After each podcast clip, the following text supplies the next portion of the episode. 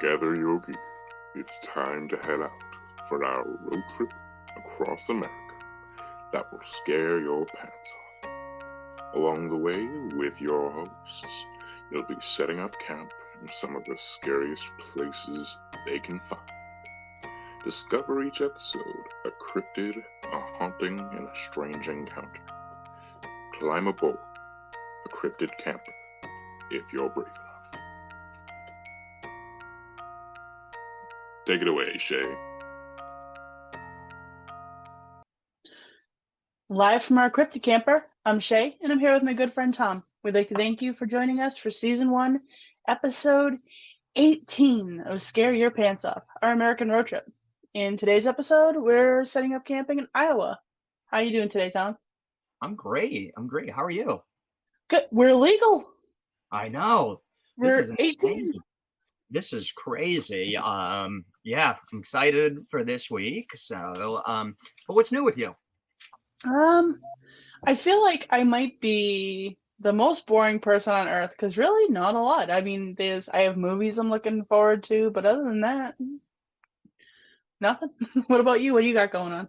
I'm just as boring. I mean, I, I, it's like I feel I feel like I work and I work, and it's like Yeah. it's just, yeah, it's nothing nothing new really. Just been just been busy at work, you know, just plugging along and um ready for this winter to be over. You know, we had that crappy ice storm yesterday, and it's just I'm Ugh. I'm done with the cold. I'm just I'm ready to be be done with it. Um, you watch anything good recently? Um, no, like the same the same old stuff. Like we watched, uh, we caught up on uh, we're current on 1883, Ghosts. I love Ghosts. I don't know if I, I say that every. I feel like I say that almost every episode. I love Ghosts. It's amazing. It's so awesome. It's a- Um, have you checked out the British version of Ghosts yet? no, not yet. I ha- I'm going to. I have not yet. But um, so yeah, no, I feel like there's so many things like I need to check out, and like everything just kind of circles around in my head. I'm like, ah, but I will. I just haven't yet. I there's so much out right now. I'm so behind too. It's like I'm, I'm really liking Peacemaker. Um, but uh, I, I I started that Pam and Tommy, and it, it- there's so much good shows right now. Snowpiercer's back. Snowfall, one of my favorite shows, is coming back in a couple weeks, and it's just. God, like you said, it's so much going on right now. It's like I got so, so much to um, just so much get Ozark. Just I love Ozark. You watch Ozark? So okay, so I just started Ozark, uh, Ozark, uh, Ozark a few weeks ago, and um, it's we are not current. We're in season two, episode four-ish, um, but it's, I have to ask, and I and I apologize if it's a spoiler for anybody, but I have to. Does Wendy ever become likable? I hate Wendy. I hate her. Oh, then you're really gonna hate her in this most recent season. It's you are you are really good. Like it, it- yes, you are really real. I I feel like there was a point, maybe part of maybe it was in season three that you kind of start to like her a little bit, but you really are. Or at least I do. I'm hating her. Right? I'm not. I haven't watched the whole first part of the season. I'm about like three, four episodes in, and yeah, I liked her briefly with Buddy. I loved Buddy. Buddy was awesome. Buddy, Yeah. for his duration, was probably my favorite character. I love Buddy. yeah, um, Buddy so was- her interactions with him, I think, are the only times so far that I've liked her at all. Um, but it's uh, it's kind of very reminiscent of um, Lori from Walking Dead, and I'm just just kind of hoping something happens. I feel like it probably isn't gonna.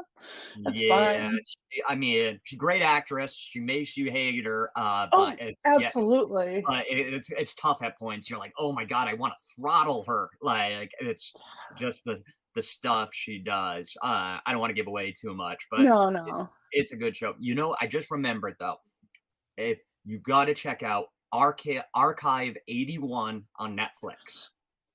Already started it. I haven't watched a lot. I already started I, it. uh, Yep. Love it.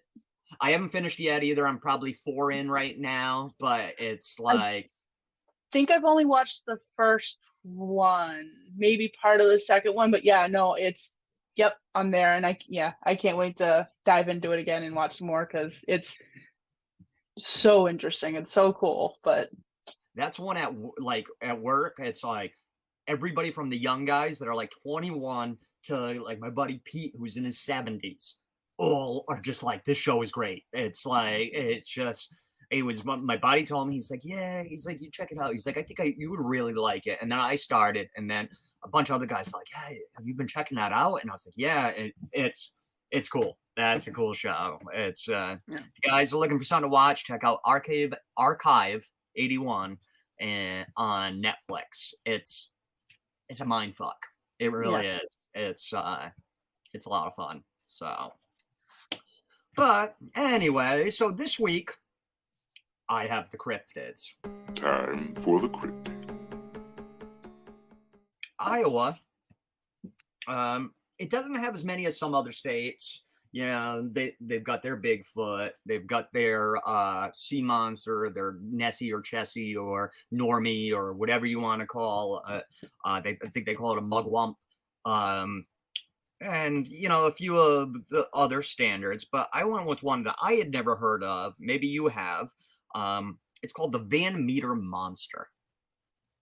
Uh, the name rings a bell, but honestly, not not not a lot. So I don't I don't I don't think I know anything about it. Okay, cool. So, the Van Meter monster is a half human, half animal with enormous, smooth bat wings, said to be about eight feet across, so a wingspan of approximately eight feet. It is said to have a horn in the middle of its forehead that emits a bright, blinding light. I just love that little thing. Um, it is said to move very swiftly and it leaves a repulsive, putrid stench in its wake. The sightings of this creature happened over the course of a few nights in the fall of 1903. The first night, it was spotted flying over the roofs of the houses. The second night, it was seen by the town doctor and the town bank teller who man who managed somehow to make a plaster cast of the monster's three-toed footprints. Hmm. On the third night, a man claims to have seen him perched on a telephone pole, while another resident who had seen it said it would jump like a kangaroo and the local school teacher who had seen it said the the figure she kind of associated the figure of that of a demon. That's what it, it, it resembled to her. The the creature resembled that of a demon. So scared and intimidated by the creature the citizens of van meter followed the creature's trail to an abandoned coal mine near an old brickyard where they had heard odd noises coming from for the last couple days. While the citizens were inspecting the em- entrance to the mine, the monster appeared in the company of another monster, said to look like eh, almost identical but was a smaller version of the monster, possibly a female mate or an offspring. As they stood staring in disbelief, the bigger monster fired a flash of blinding light from its horn. And this was enough to make the citizens flee in terror. They just they took off running back to town. And uh, when they got back to town, town, they all, you know, got together, you know, they're all, you know, talking and freaked out a little bit, but they started to formulate a plan. And they came up with a plan. So the next morning, they all gather, gathered together again in the center of town. Only this time, they were armed to the hilt. I mean, they had basically every piece of firearm that this town had with them and they headed to the mine. Oh, uh, no. Yep. Yeah. So they, you know, they get together, they head to the mine, and once they get to the mine, they they see the creatures in the mine in the through the doorway, and they just start opening fire. They are just shooting, shooting, shooting, shooting, shooting. One witness said they could have sunken a whole Spanish fleet with the amount that they fired into that mine. Despite despite this onslaught, the monsters they just witnesses said they seemed unfazed. They just kind of looked at them and then they calmly retreated and descended through a, a gap in the mine. And they were never seen again. To this day, never been seen again. And that is the Van Meter monster. I what what is with the hordes of angry people shitting at these really cool creatures that didn't do anything to you? I don't understand it. I yeah. I get doing it in in defense, and I get I do defend defend your stuff, defend your family, defend the people you care. Do that. I get that. But like, we do we have to go Frankenstein's monster mob on everything? Is that is that what we are as humans? like, is It's- it really a thing? I don't. Uh, okay. I, I'm glad you brought that up because it does seem like a, a lot of these uh, cryptids that you know when the accounts from the 1800s into the early 1900s, it seems like that's the go-to a lot of the time is just to start firing at the thing instead of and it's it's really really bizarre and kind of not what we would do in the, like in this day and age we would want to catch it and you know investigate it and you know and whatever Yeah. but back then in 18 and early 1900s they were just shooting shooting away And to think, so that that occurrence. Imagine, imagine if um. So they sound they sound a lot. Do you know what a vespertil is? A ves vespertil, I think I'm saying it. Um, they're they're giant bat-like creatures that actually are said to inhabit mines. And I I Oh. I've never seen anything but a glowing horn, but it it's very much makes me think about that. And it's Oh. a lot of uh, it's in a lot of like mythology and folklore, and um, it's they're typically found with other alongside other creatures that um I can't remember what they're called. It begins with a B, but they're uh, a lot of times they look like rocks. But uh, it's all I was thinking when you were saying that. I was like, that's really really neat. Um, but it's can you imagine if this horde of angry villagers is what I'm gonna say now um went and started shooting at these things and they were unfazed and they didn't do the decent thing and just ignore us, which is awesome. And they decide, you know what? Fuck you. Shoot at me. We're gonna have a problem. That's it. That would have been it would have been it. It would have been a totally different story. But no, they have some decency. They're not whatever. I don't know. It's people confuse me. no i mean that's you I, I'm, I'm there with you and um i'd never heard of those creatures but uh you, you had brought up I, what I really liked about it was that glowing light coming out of the horn. Yeah, it's like they almost adapted to like like mine life. It's it's like a miner's helmet almost, right? Oh, that is such a good point. Like seriously, yes, that it, it is. It's almost like a miner's light. Like I mean, uh, like that they they evolved like that. That's really really cool. Like I Yeah.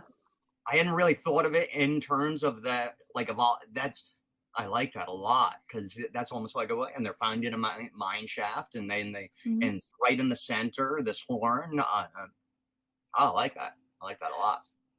So it's funny, and I do this. I do this thing whenever I hear someone talk about the word smooth. I I hear it, you know they you could tell that the its wings were smooth and stuff like that. And I know, please understand that I know smooth is a look too. You can have a smooth textured look, but for some reason, in my head, every time someone says, "Well, they had smooth wings or smooth this," I'm like, who is getting up there and going like, "Yes, very smooth." Like, but that's immediately where I go, and I know that's not what they mean. But for some reason, in my head, some brave person was like, "Oh, I just, yep, that is lovely smooth." That's, and that's what I picture. But Oh, that's so soft. that's funny. That's really funny. oh, all boy. right, so yeah, no, great cryptid, great choice. That was awesome. I I've never, yeah, no, I've never heard of that. And I love really, I love anything that has to do with like the mines and the caves because it's, it, I know it's, I know it's in our world, but it's it's like its own Yes. own different world. It's it's so it's so cool. It's uh, us, you know, short of being like underwater, there's nothing on Earth we can experience as wildly different as our our day to day as being like a cave or a mine or something like that. But Yeah, very true. Very true. all right, well, so I have the hunting today. Time for the hunt. and I'm going to take you to Villisca, Iowa for it. Uh, before I start, this is not something that we typically do. and It's not something I really feel like we need to typically do. Um, but I'm I actually want to put out a trigger warning today, and um, I know we always talk about there's houses that have murders and and schools and and, and all that stuff. But today's episode is particularly graphic and has to do with pretty brutal murder and involving very young children. So if that's not something you're up for listening to today or at all, skip ahead to the next episode. Um, fast forward if you want to any other part of this podcast. But what's going to come is is pretty brutal and um in really just researching it and and reading it aloud to myself it's it's it's even a little hard to talk about um but the story i feel like is something that should be told and it's such an interesting story and the history is it, it's so unique and even in its brutality it's it it really is a very unique and captivating story. But so again trigger warning if it's not something you're up for today we understand. No offense taken. Please do what's best for you and and check out our next episode. All right so we're going to check out the Fel- Villisca Axe Murder House. And the house was originally owned by the Moore family.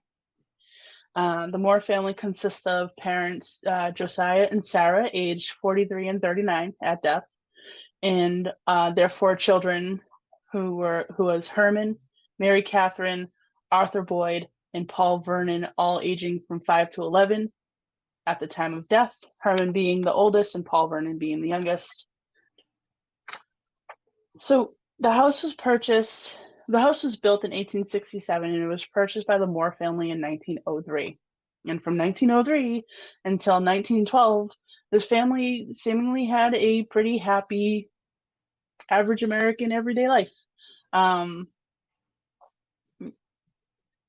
on June 9th, Mary Catherine had two friends that were going to stay over for a sleepover Ina May and Lena Gertrude Stillinger, 8 and 12 years old.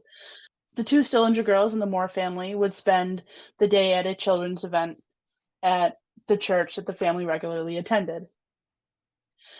The Moore family and the two sisters, who were intended to be guests for the night, would walk back to the Moore house when it was over at 9:30, and they would get there between 9:45 and 10 p.m.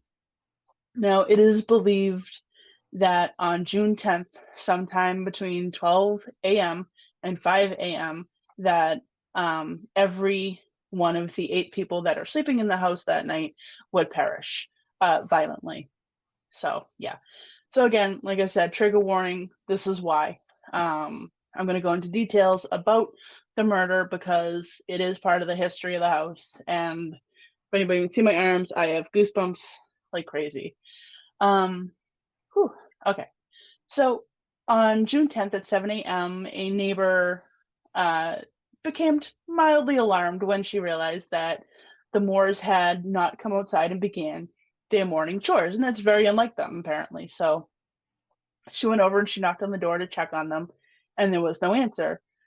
She did the very neighborly thing and she went into the yard and let the chickens out, and uh, then went back to the door and knocked again, and there was still no answer. So she tried the doorknob to go in because she was going to check on them because it, it really just seemingly was not like them. hmm Um, but the door was locked. So I could be wrong, but if I think to 1912, and just from different shows and movies and decades and just things you excuse me sorry different things you read it doesn't feel like locked doors are a super common thing especially in a neighborhood that is probably otherwise very peaceful yeah um, you would because you always hear about that even in the 50s the doors weren't yeah. locked and this is way earlier than that and like you this sounds like a close knit community like they knew oh they're not out doing their morning chores. Yeah so let me let their chickens out yeah. Yeah they know each other's schedules. So you you would think that it that that is that would strike me as strange too yeah. that it's locked. And she went to try the doorknob too which makes me feel like that is something that yeah. was commonplace. It was you know you give a little knock hey i'm here. And yeah. that's and that's how things seemingly were um, once she found out that the door was locked, she actually became very concerned and called Josiah's brother. Uh, when Josiah's brother arrived, he also knocked on the door, called out to his brother, and there was no answer. Um, so he used he actually had a spare key, so he used his key to enter the house. Now I haven't seen the house, I haven't been there, uh, but it's my understanding that from the door, as you enter the house, there's the parlor. And the first door that he opened uh, was a guest room, and the guest room revealed uh, the lifeless bodies of the Stillinger sisters and an axe belonging to Josiah. So, yeah, I know, obviously, I know immediately where your mind is going to go, and it's immediately where mind mine is also going to go, but it was not Josiah. I'm going to come out and say that now so you're not thinking it the whole time, but it was not Josiah. Okay. And for anybody still listening, this is where it starts to get very vivid. So just if you're still listening, know that it's coming. Uh, Villisca's primary peace officer was called in and went in to further investigate the house it was decided that Mr. and Mrs. Moore and their four children and their two young house guests were all bludgeoned to death with an axe. Uh, what makes this whole story even a little bit eerie is the fact that they actually found two cigarette butts in the attic and no one in the house smoked and they were recently smoked. So it's, yeah, very creepy. And it led them, led the authorities to believe that the killer or killers, uh, there's a possibility and probability even that there was more than one, uh, laid in wait for everybody in the house to fall asleep. So after everybody fell asleep, the killers started in the master bedroom. The one and only time they used the blade of the axe was to kill Josiah, and it was multiple blows taken to his face with the blade of the axe. For reference, and really to get the image and to fully understand this, they struck him so many times in the face that he had no eyes left. There was none. Yeah. So, yeah the blunt side of the axe would be used on the other seven victims and it's obviously the, the blade of the axe is awful and it's and it's brutal and it's disgusting. But can you just think about the force and how many more times you're going to have to take a blow with the blunt side of the axe as opposed to the blade oh. side of the axe? It's it's a whole different ball game really. Oh, um that's brutal. yeah. Mm-hmm. Uh, so Josiah and Sarah were believed the first to die, and then their children, Herman, Mary, Catherine, Arthur, and Paul, were the next because they were on the same floor. Uh, it's believed that after killing the four more children, that they went back to the master bedroom to take a few more blows. I don't know if that means that one of them was still alive somehow, or or if it was just just for kicks. I I don't I can't even begin to know why that thought process would happen in someone is let's go back and do that a little more. Um, yeah. So they would then go downstairs and kill Ina, who was the youngest of the two sister house guests. And she was still asleep, like the other children.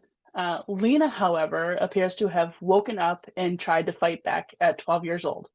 So she is 12 years old and fighting for her life, and I can't, I, I can't even imagine.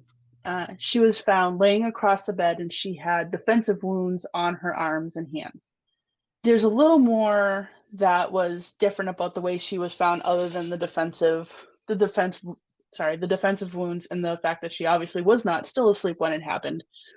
And it's the fact that her nightgown was found up over her waist, and she had on no undergarments, which was not typical. And this led people, the police, to believe that an assault was not just likely, but probable.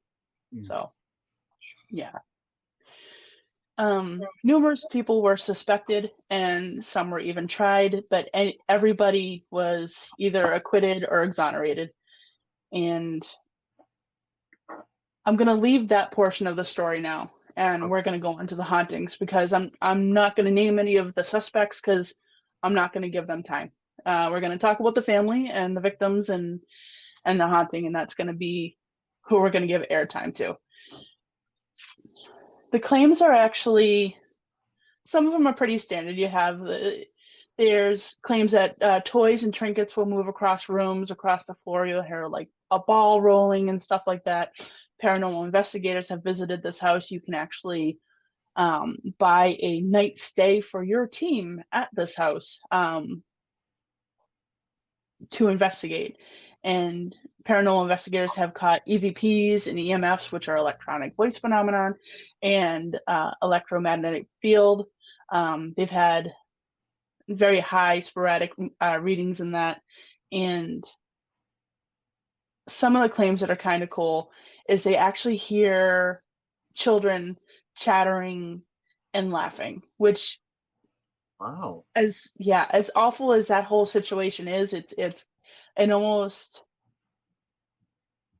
makes it feel like there might be some peace, hopefully, and there's you know some happiness that you know was more reminiscent of what it felt like their life might have been before that night. So um, there is an occasion that they have heard crying, but it, that's not necessarily because of that. It, children cry, babies cry. That's a thing. Um, but yeah, so it's the the laughter is really my favorite claim there because I feel Yeah. I, I feel like hopefully they're they're at least living the happier time before that again. So, but that's my story. That's my Villisca axe murder story, and yeah, that's it. wow. Great choice. I you. you know, only had a passing familiarity with it. I didn't know any of the story. Um, the sheer brutality, the sheer brutality of this crime. Mm. I mean, that brutality and that, like, it makes sense why this place would be haunted with all that negative energy. Although the laughter that is sweet and that's nice and everything, but the fact that there's entities at all, it makes sense to me. Um, because that's just so much negative energy right there. And I mean, god damn, that brutality to that. Uh, Yeah. I, I was kind of trying to make notes as we were going. I mean, I this is and this is common like back then when you hear about crimes, it's like the cigarette butts.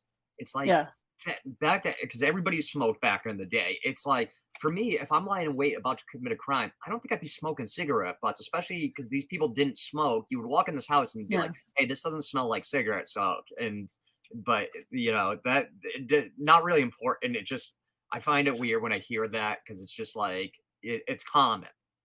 yeah, Uh, I, I wrote about the sh- uh, sheer brutality of it. Okay, the you know killing the father with no eye, you know, to the point where there's no eyes, but then to use the other side of the axe to kill the rest of the people in the house, the rest of the family and the uh, and the two other children in the house is a, a, a type of brutality that it's it's evil. Like that's some Yeah. evilness. And then that poor the the sexual assault. It's like I mean, oh god, it's you know whether it was pre or post death, it just just adds Yeah. another another layer to it. So it's just wow, wow, it's a lot it was like one of those where you like you were like, oh, they hear the same thing. It was just like I could feel it. It just what a sad sad story and i'm glad you didn't give any and any airtime any oxygen to any of the the suspects because that's not what it's about. It's uh, mm-hmm. you know if you want that it's go to and i love true crime podcasts and everything but that's where you would get that type of information guys we're here for the paranormal stuff and um but yeah great story. I'm glad you put out the disclaimer. So guys yeah if you know fast forward listen to a different episode because yes, and and if there's kids around, have them leave the room because that's yep.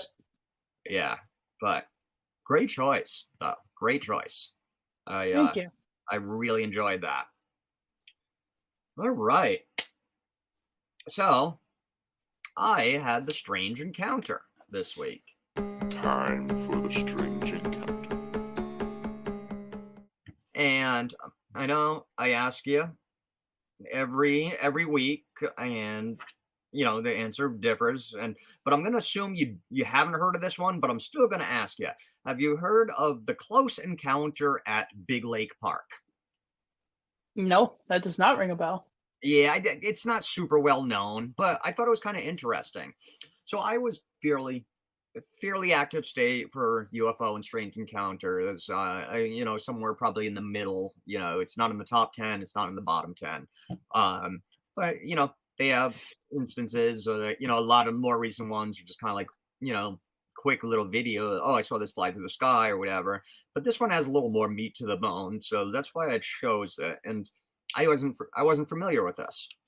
Hmm. So on the evening of December 17th, 1977, at around 7:45 p.m., 11 independent witnesses claimed to see a reddish object or fireball falling from the sky.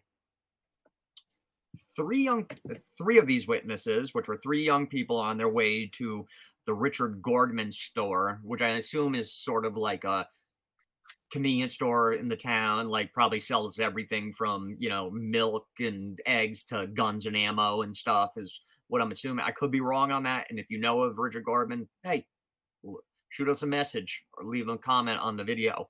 Let us know what richard gordman uh, store is all about. But uh so they're on their way to the store the store and when they saw the reddish object falling falling from the sky straight down, like at 90 degrees, not coming at an angle or anything, falling straight down at a fairly at a fairly high rate. Um, and they were watching it, watching it, and they watched it until it eventually dis- disappeared behind the trees of Big Lake Park. The, after it disappeared, it was followed by a, a bright bluish white flash of light, and then they said two arms I'm assuming like two straight up, maybe columns of fire shooting about 10 feet in the air. So, curious, the three drove to the park to investigate. When they when they arrived, they claimed to see a glowing orange blob with a bluish crystalline substance in its center. One witness said it resembled a giant sparkler.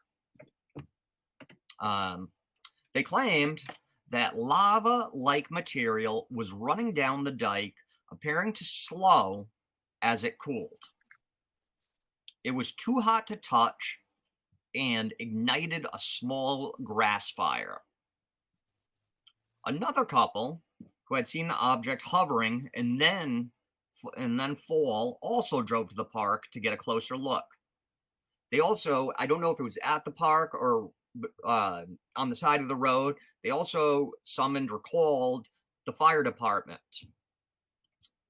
And when the fire chief, uh, Mr. Jack Moore, arrived, about 15 minutes later, the object was still glowing. And he said that molten metal was covering a six by four area and was approximately like four inches thick. So Fire Chief Moore called the called the police, and while on the phone with the police, he was trying to describe the metal, and he didn't know what kind it was. He described it as a metal that you can you can't break or bend.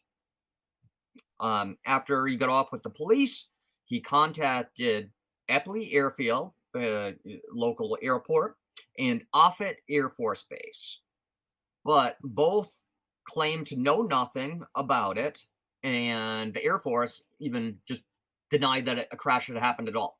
That nothing crashed, nothing came out of the sky. That was just no, nothing there. Even Hmm. though he's standing right in front of the thing. So Yeah. um which, you know, Air Force Base, I think it's you know, it kind of happens with them. Oh yeah. Uh, he, uh, the fire chief, just got the impression they were not interested. They did not want to deal with it, whatever it was. They just they didn't care. So, um, six other witnesses claim to see some version of this bright red object fall from the sky and behind the trees of uh, Big Lake Park. Like I said, there was about eleven total witnesses. So, what was it? The uh, the metal was analyzed, and it was found to be a simple high carbon steel that is common commonly used in manufacturing. Um, you know, very you, pretty common here on Earth. Um, so after this report came out about the steel, a lot of people uh, began to believe it was a hoax perpetrated by the first three witnesses, the people in that small little car that witnessed it and drove there. Um, but uh, Jack, uh, the fire chief, Mr. Jack Moore, was uh, was not buying this. Does not believe this to to be the case at all, because, like, uh, if you remember, just like I said, it was a six by four area of molten metal about four uh, inches thick. Um, so that's fairly big. They supposedly had a tiny car, and the metal was estimated to be at about 2,500 degrees Fahrenheit. So there's no way yeah. they could have transported that in a like I said, like I think the the car was actually described as a tiny foreign car. Um, there, I mean, even in a big car, you're not doing that because the, the I mean, six by four is fairly big, four inches thick, but the 2,500 degrees Fahrenheit, you couldn't be near that. You couldn't. No, like- there would be no car left. There would be nothing. Like I don't I don't even know how that was a thought. yeah that that eh, thank you that is exactly why uh the fire chief moore was like no absolutely not so one uh, one last theory i'll talk about is uh, a little bit later a one dr jacques f Vallée a computer scientist who is also a ufologist um has uh has compi- had at that time compiled a database of thousands of sightings. And he said there are at least nine other incidents like this that have happened worldwide. Um, and his theory is that the aerial object, the UFO, the UAP, whatever you want to care, call it, was actually in distress and and damaged, and it was uh, ejecting this molten metal um, because of because of the damage. And he thinks that the molten the ejected metal was actually part of a metal electrical system that powered the ufo and uh so almost like a gas like it was their gas or whatever you know? Um and while we don't have this type of technology uh he believes that any sort of advanced civilization. I'm, I'm not talking like extremely advanced where they're teleporting anything, but anybody that's, you know, more advanced than we are would probably have some sort of technology like this. So, um, that was his theory that it was the, the dam- it was it was damaged, and that is essentially it for the the close encounter at Big Lake Park. I mean, there was yeah. That's that was awesome. That's a great no. That was a great that was a great choice. It's funny to me, I can't I I can't believe how much effort seems to go into even now uh, back then all the way till now how much effort seems to go into like making sure nobody or trying to make sure nobody believes that this is, could possibly be something out of this world. And it's it's baffles me to this day why it still happens and it's it's crazy but that's, that's such a cool story and i can't i don't even know why would they assume anyone in their right mind would believe that they're gonna where are they gonna put that? Where are they gonna carry that? They gonna throw it in their backpack? They i mean even in a big truck even in in a big 18 wheeler it's going to eat through the truck. It's going And- to eat through Yeah, exactly. And on top of that, it's how were they going to know that that exact night there would be a fireball in the sky? I just thought of this now as you were talking, like, because Yeah. I mean, are they just every night driving around with this this liquid metal, hoping something's gonna fall from the sky? And they're like, "Yes, finally, we can we can get our hopes on," and you know, it's like it just because I mean, so th- there was eight other witnesses aside from them that actually saw it in the sky and falling. So it's yeah, Yeah. like it is it is amazing how how quickly how fast and quickly they do try to tan you know just turn everything into a hoax and you know it just yeah. I thought it was pretty interesting little story. I'd never heard of it, and I was like, you know, for a short little story, there's kind of a lot of meat to that bone, and um, I Yeah. thought it was fun. Um, I had never heard of it, and yeah, it's uh, pretty interesting actually. that was that was really really good um i wanted to touch back on your cryptid for a second because i know i brought up i just wanted to look it up and kind of make sure i was saying the right thing Yeah. um so a vespertrill i still don't know if that's how you pronounce it because i've only ever read the word and that's one of those things you know Samhain saw when you, you read it you, you don't really know how to say it Yeah. um but that basically is derivative derivative of a word that basically just means it's crepuscular. It's so it's it is thought to be a bat-like creature and stuff like. Do you, do you know what crepuscular is? No, I do not. So uh, crepuscular is uh, active at twilight and dawn. It's Oh, uh, so nocturnal is active at night. Diurnal, I think it's diurnal. Yeah, diurnal is active during the day, and crepuscular is uh, active at twilight. So that's actually what that means. So that Oh, wouldn't okay. hundred percent fit. I just thought it was cool that it was in a like a mine or a cave-ish type area, and it, you know the bat like thing and so. But yeah, I wanted to touch on that again because I know I brought it up. So Oh, nice, nice. Glad you did. I'm glad you did. But I don't know. You got anything else for me today? No, I think that's it. All right, folks. Well, thank you as always for joining us. Uh, tune in again next week when we set up camp in Pennsylvania. Until then, happy camping. Thanks, guys. Bye. As always, our host would like to thank you for joining. If you enjoyed the program, please be sure to like, follow, or subscribe wherever you get your podcasts from. Find us on Instagram at Scare Your Pants Off Pod, no spaces, or on Twitter, Scare Your Pants Off Podcast. Or send us an email with questions, comments, and fan art to scareyourpantsoff9 at gmail. See you next time.